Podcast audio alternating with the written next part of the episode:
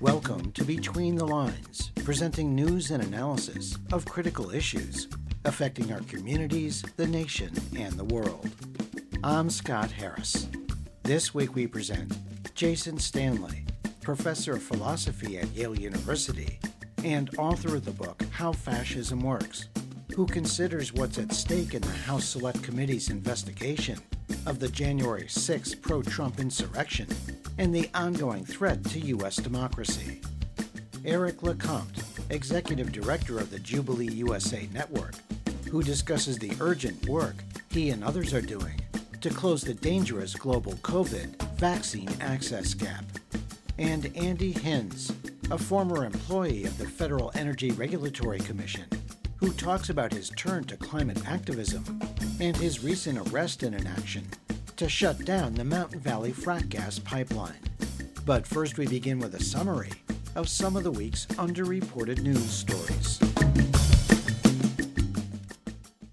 Palestinian families in a decades long eviction dispute with Jewish settlers in East Jerusalem rejected a compromise plan floated by the Israeli Supreme Court. A delay in the court ruling in the spring fueled mass protests in Jerusalem and helped spark 11 days of violent conflict between Israel and Hamas. The court proposed what they called a practical solution where 70 Palestinians could remain in their homes as tenants with protected status from evictions as long as they made regular payments to a Jewish settlers organization.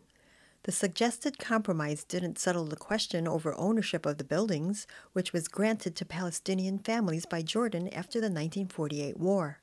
Jewish settlers filed claims on the properties during the early 1970s. The Guardian reports that both Palestinian families and the organization representing the settlers rejected the court compromise. Rights groups say families in East Jerusalem are also vulnerable to eviction orders, estimating that more than 1,000 Palestinians in total are at risk of losing their homes in similar court battles. The eviction dispute in the Sheikh Jarrah section of East Jerusalem touches volatile issues, including control of the city of Jerusalem, the rights of Palestinians in the occupied territories, and Palestinians' right of return. Mexico has filed a civil lawsuit against 10 U.S. based firearm manufacturers in federal court in Boston. It's a major escalation of Mexico's claim that gun makers' marketing of military style weapons is increasing drug cartel related violence. The suit alleges that U.S. gun makers, including Smith & Wesson, design, market, and sell guns in a manner they know appeals to drug traffickers, including a special edition 38 caliber pistol engraved with the face of the Mexican revolutionary hero Emiliano Zapata. This is the first time a foreign government has sued U.S. gunmakers in American courts. After the repeal of the assault weapons ban in 2004, gun manufacturers were given broad immunity from lawsuits by victims of gun violence. But recent lawsuits by U.S. victims of mass shootings, including the families of those killed in the Sandy Hook school massacre, have begun to chip away at gun makers' immunity while challenging their aggressive marketing practices. Over the last decade, there has been a rising level of drug related violence in Mexico, with 36,000 people killed in 2018 and the murder of dozens of Mexican journalists. Former Clinton administration Treasury Secretary Larry Summers has been one of the most vocal critics of President Biden's pandemic stimulus package and proposed infrastructure spending, insisting these government expenditures would increase inflation. Summers, an Obama administration economic advisor who now sits on the boards of startup financial technology companies, has blasted the Biden agenda as, quote, the least responsible macroeconomic policy we've had in 40 years. However, the American Prospect notes that most economists have signaled that the recent increase in inflation is temporary, impacted by supply chain problems and recovery from lockdown low pricing. In fact, inflation growth has already begun to slow down, suggesting that Summers' concerns were overblown. For years, Summers has supported the notion that what's good for Goldman Sachs is what's good for America, an institution that just so happens to have rewarded him with lucrative speaking fees. Not coincidentally, Summers sits on or has sat on the boards of subprime lenders like Lending Club, Square, and the buy now, pay later firm Afterpay, which touts itself as interest free but gouges customers with late fees. All of these outfits hope to cash in on the desperation of working Americans shut out of more fair credit lines and in desperate need of small amounts of cash. This week's news summary was compiled by Bob Nixon. For Between the Lines, I'm Anna Manzo.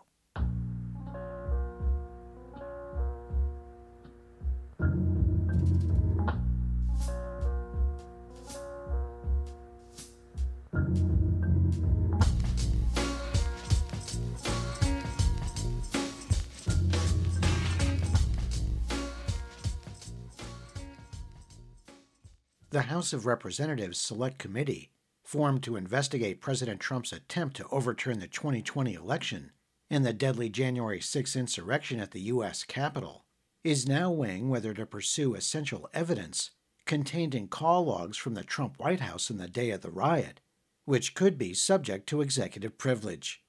A growing body of evidence points to Mr. Trump's direct involvement in multiple attempts to stage a coup in his attempt to remain in power despite losing the November 2020 election. According to notes taken by former acting Attorney General Jeffrey Rosen's deputy, Richard Donoghue, during a December 27th phone call between Trump, Rosen, and Donoghue, the former president said, Just say the election was corrupt and leave the rest to me and Republican allies in Congress.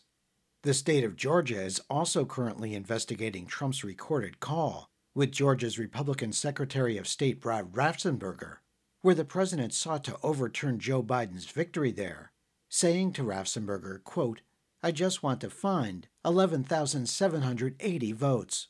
Your reporter spoke with Jason Stanley, the Jacob Urowsky Professor of Philosophy at Yale University and author of the book How Fascism Works The Politics of Us and Them. Here, Professor Stanley considers What's at stake in the House Select Committee's investigation of the January 6 pro Trump insurrection and the ongoing threat to U.S. democracy? Well, I, think that it's extremely clear that there was a, a coup attempt. It was almost successful. And the Republican Party is now a fully anti democratic party uh, that is seeking one party rule. Uh, and they're they're lauding countries like Hungary that have achieved that, uh, and they're they're looking carefully at what failed in the coup attempt, and they're systematically passing laws that will ensure that those failures won't happen again.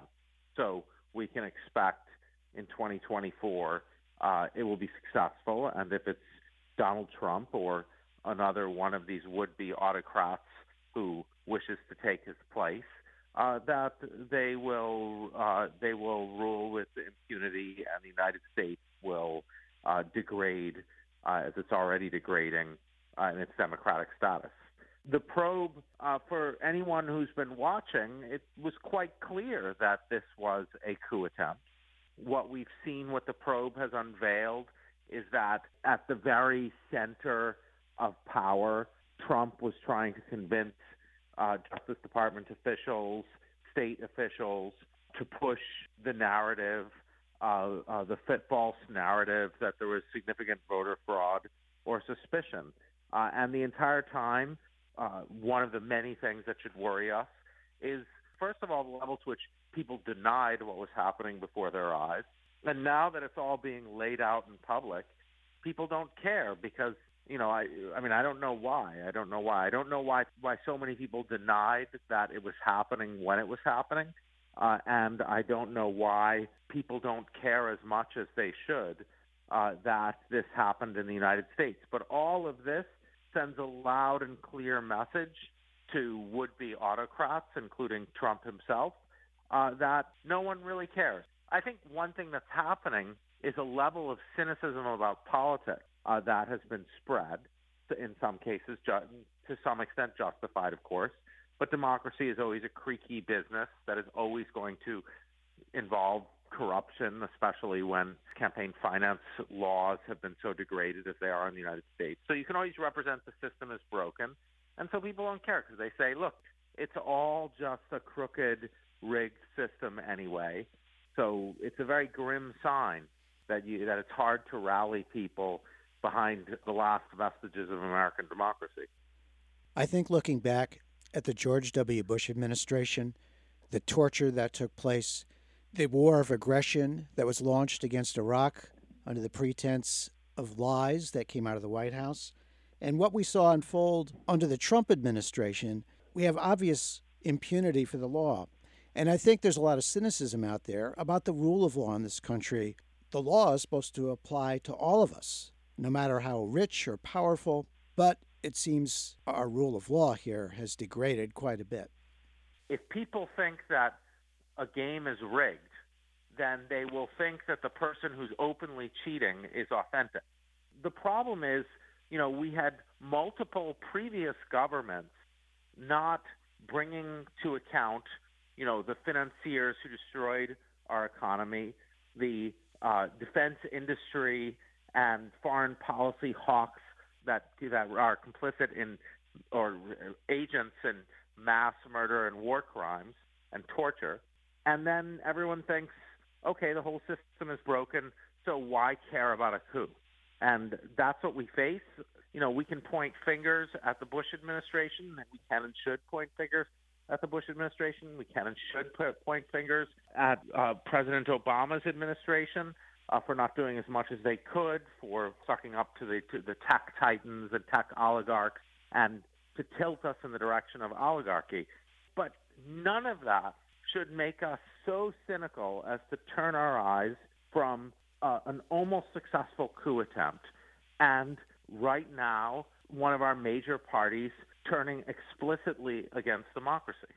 So I think the question is how do we combat this anti democratic party? How do we encourage Republicans, people who I disagree with politically, but are committed to democracy? How do we encourage them uh, and encourage people like what's happening in the opposition to Orban right now in uh, Viktor Orban in Hungary, where you have people across a wide ideological range who are sick of the kleptocracy and the corruption.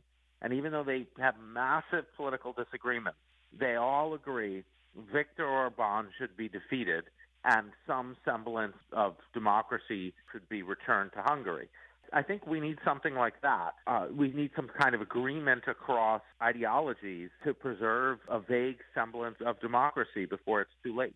That was Jason Stanley, Yale University professor of philosophy and author of the book How Fascism Works The Politics of Us and Them.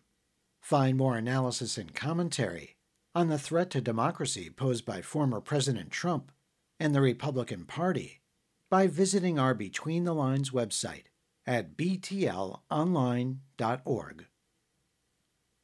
Despite the fact that the United States has a surplus of COVID vaccines, the nation is witnessing a surge in infections from the Delta variant of the coronavirus, with an estimated 100 million eligible Americans hesitant or refusing to be vaccinated.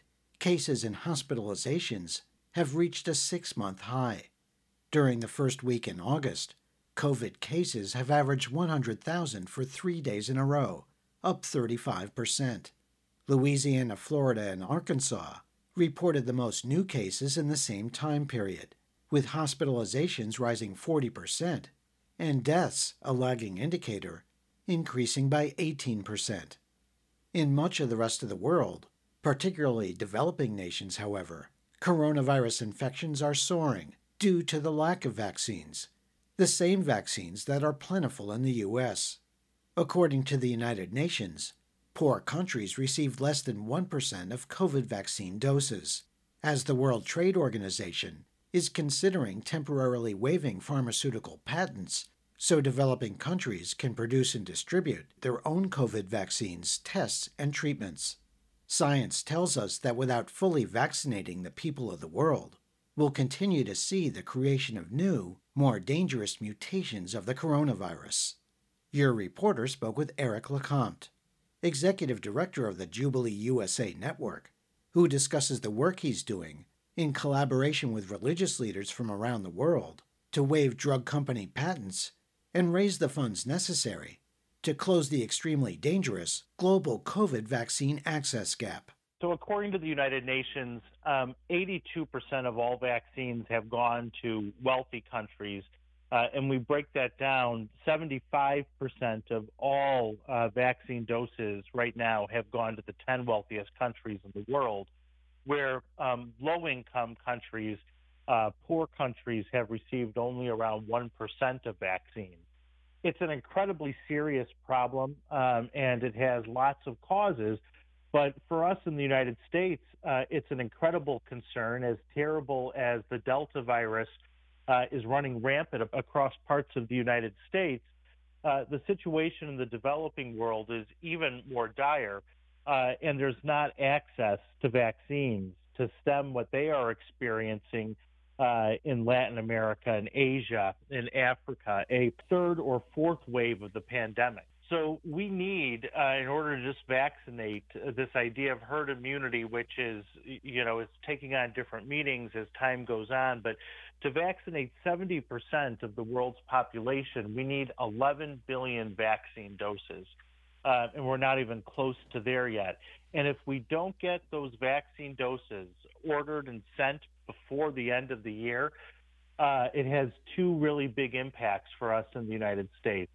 Number one, uh, if we don't get that global delivery, uh, it means the vaccine won't be able to stop continual and more mutations uh, from the virus, meaning that new uh, viruses that could be much worse than Delta Plus or the Delta variant will come back to the United States. And number two, the International Monetary Fund, the most powerful agency on global economic forecasting akin to the United Nations, the International Monetary Fund predicts if we don't get global vaccination done by the end of the year, the global economy is going to lose $9 trillion. So it's incredibly significant. And most of that $9 trillion loss will be felt by wealthy countries um, that include the United States.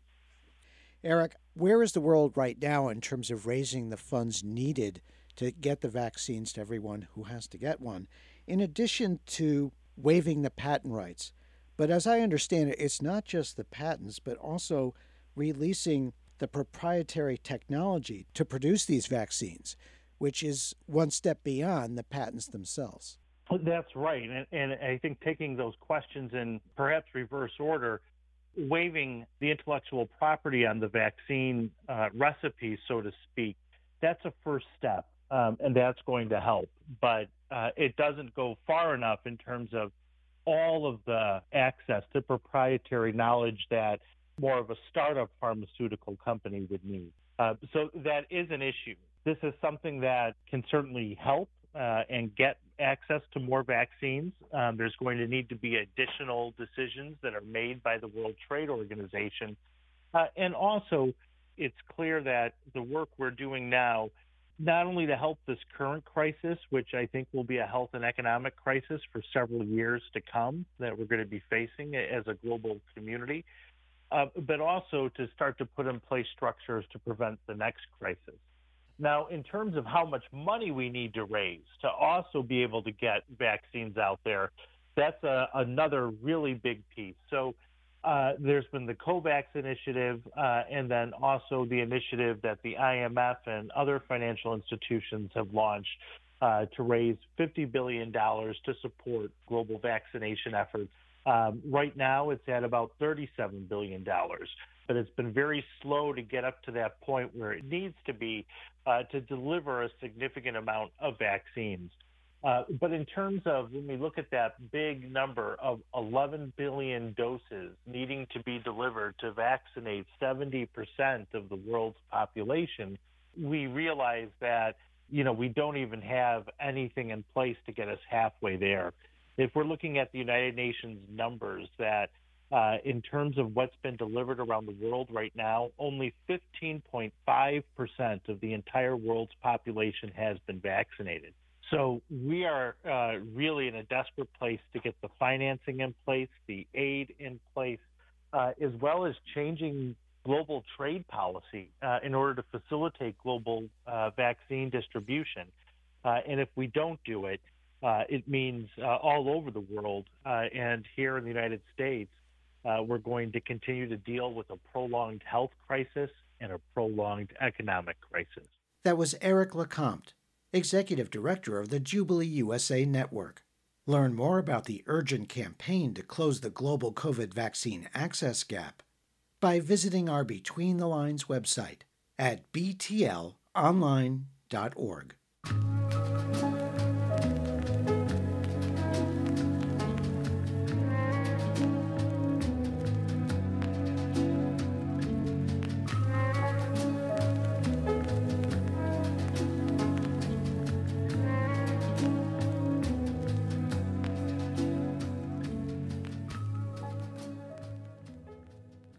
On August 9th, the Intergovernmental Panel on Climate Change, or IPCC, released its first full report in eight years. And the news is dire. Not only is the planet heating up dangerously, but the pace is accelerating. Climate fueled disasters are occurring more and more frequently. The report lays out four scenarios for what we might expect by 2100, based on what kind of action the world takes or doesn't take. On the same day the IPCC report was released, 95 water protectors and land defenders walked onto a construction site of the Mountain Valley Pipeline in Virginia. The group had driven three hours in the middle of the night from their training camp in West Virginia. While the frack gas pipeline, that runs for 303 miles from northern West Virginia to southern Virginia, is mostly built, it still lacks government permits for many of the stream crossings it needs to complete construction. Between the Lines Melinda Tuhus spoke with Andy Hinz, one of 10 people who locked down on the site and were arrested. He and seven others were charged with two misdemeanors, while two other activists were charged with felonies for no known reason.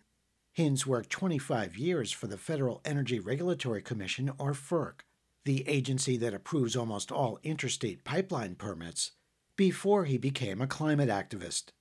Here Hinz discusses the Virginia action, his view of the climate crisis, and what he hopes will motivate others to become active on the issue. So it was it was a work site in Virginia where they were laying pipe. That particular junction was a stream crossing in Virginia. And it was actually fairly close to the yellowfinch tree sits and I was locked down in. There were two wooden structures, a yellow tree finch, and I was locked down in the middle of that. And so that was very cool. And then uh, candy darter, the two endangered species that, that you know people are concerned about. And then five people were locked down to equipment. Uh, so um, yeah, everybody walked onto the site at about I don't know seven in the morning or so after our three-hour drive people held the space with us for a while until the large police contingent, you know, got there after a little while. So they walked back out and then were like along the highway, which was near the, the construction site, and were continuing to uh, chant and sing and stuff. But it was cool because we could hear them the whole time doing all the chants and everything. And they were on a highway, so I think they got a lot of exposure. Andy Hinz, why did you participate in this action? Wow, uh, so many reasons. The fracked gas is not needed locally, um, so it's something that we don't even need.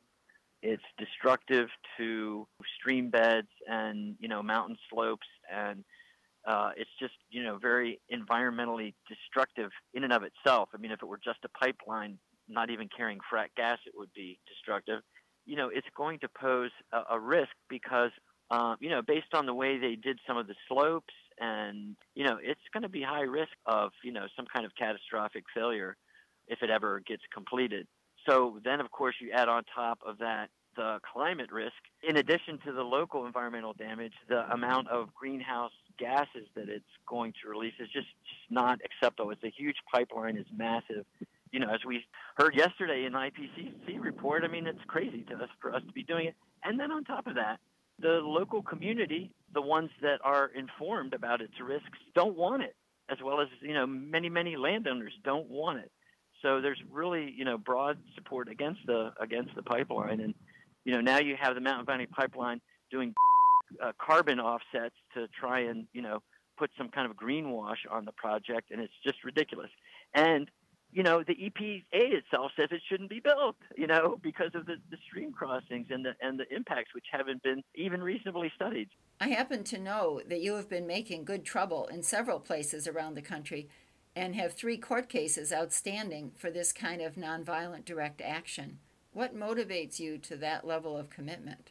I think the situation is that bad. I think we all need to, whatever we're doing, you know, ratchet it up a notch and do more. We're really facing um, the loss of so much life on this planet. And even as we speak right now, in this moment, you know, what we have done is killing uh, life on the planet right now, as we speak, in this very second. Um, and all we can do now is lessen the amount of death and destruction that we've already created. One of the people that I was locked down with was a retired Air Force officer who lives in Richmond you know, when you got an ex FERC person and an ex Air Force person, um, you know, they're locked down to equipment in Virginia.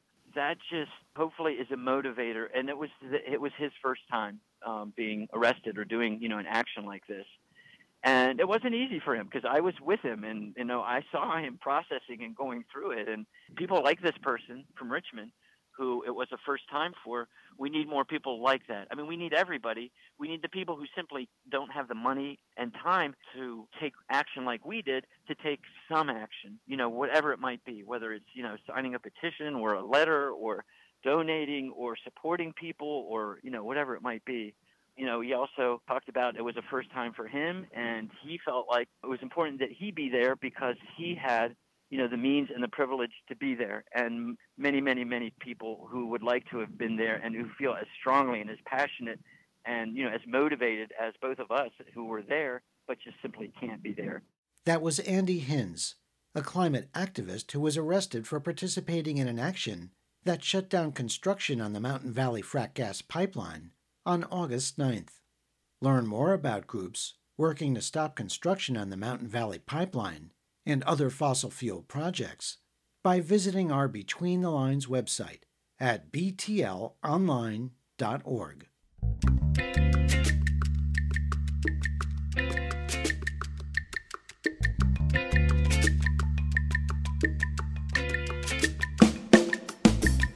You've been listening to Between the Lines, a weekly program presenting news and analysis of critical issues affecting our communities, the nation, and the world. Between the Lines is produced and distributed by Squeaky Wheel Productions. If you have suggestions for topics and guests, please contact Between the Lines through our website at btlonline.org, where you can hear our current and archive programs and streaming audio and support our show. There you can also subscribe to free weekly podcasts, program summaries, and interview transcripts. Follow us on Facebook at Between the Lines Radio News Magazine and on Twitter at BTL Radio News. Thanks for listening on RECFM in Riverton, Maryland, KGHI in Westport, Washington, the Progressive Voices Network, dozens of other community radio stations across the U.S. and abroad, and wherever you get your favorite podcasts. Our theme music was written by Richard Hill and performed by Mikata. This week's program was produced by Susan Bramhall, Mary Hunt, Anna Manzo, Bob Nixon, Melinda Tuhus, and Jeff Yates. For Between the Lines, I'm Scott Harris.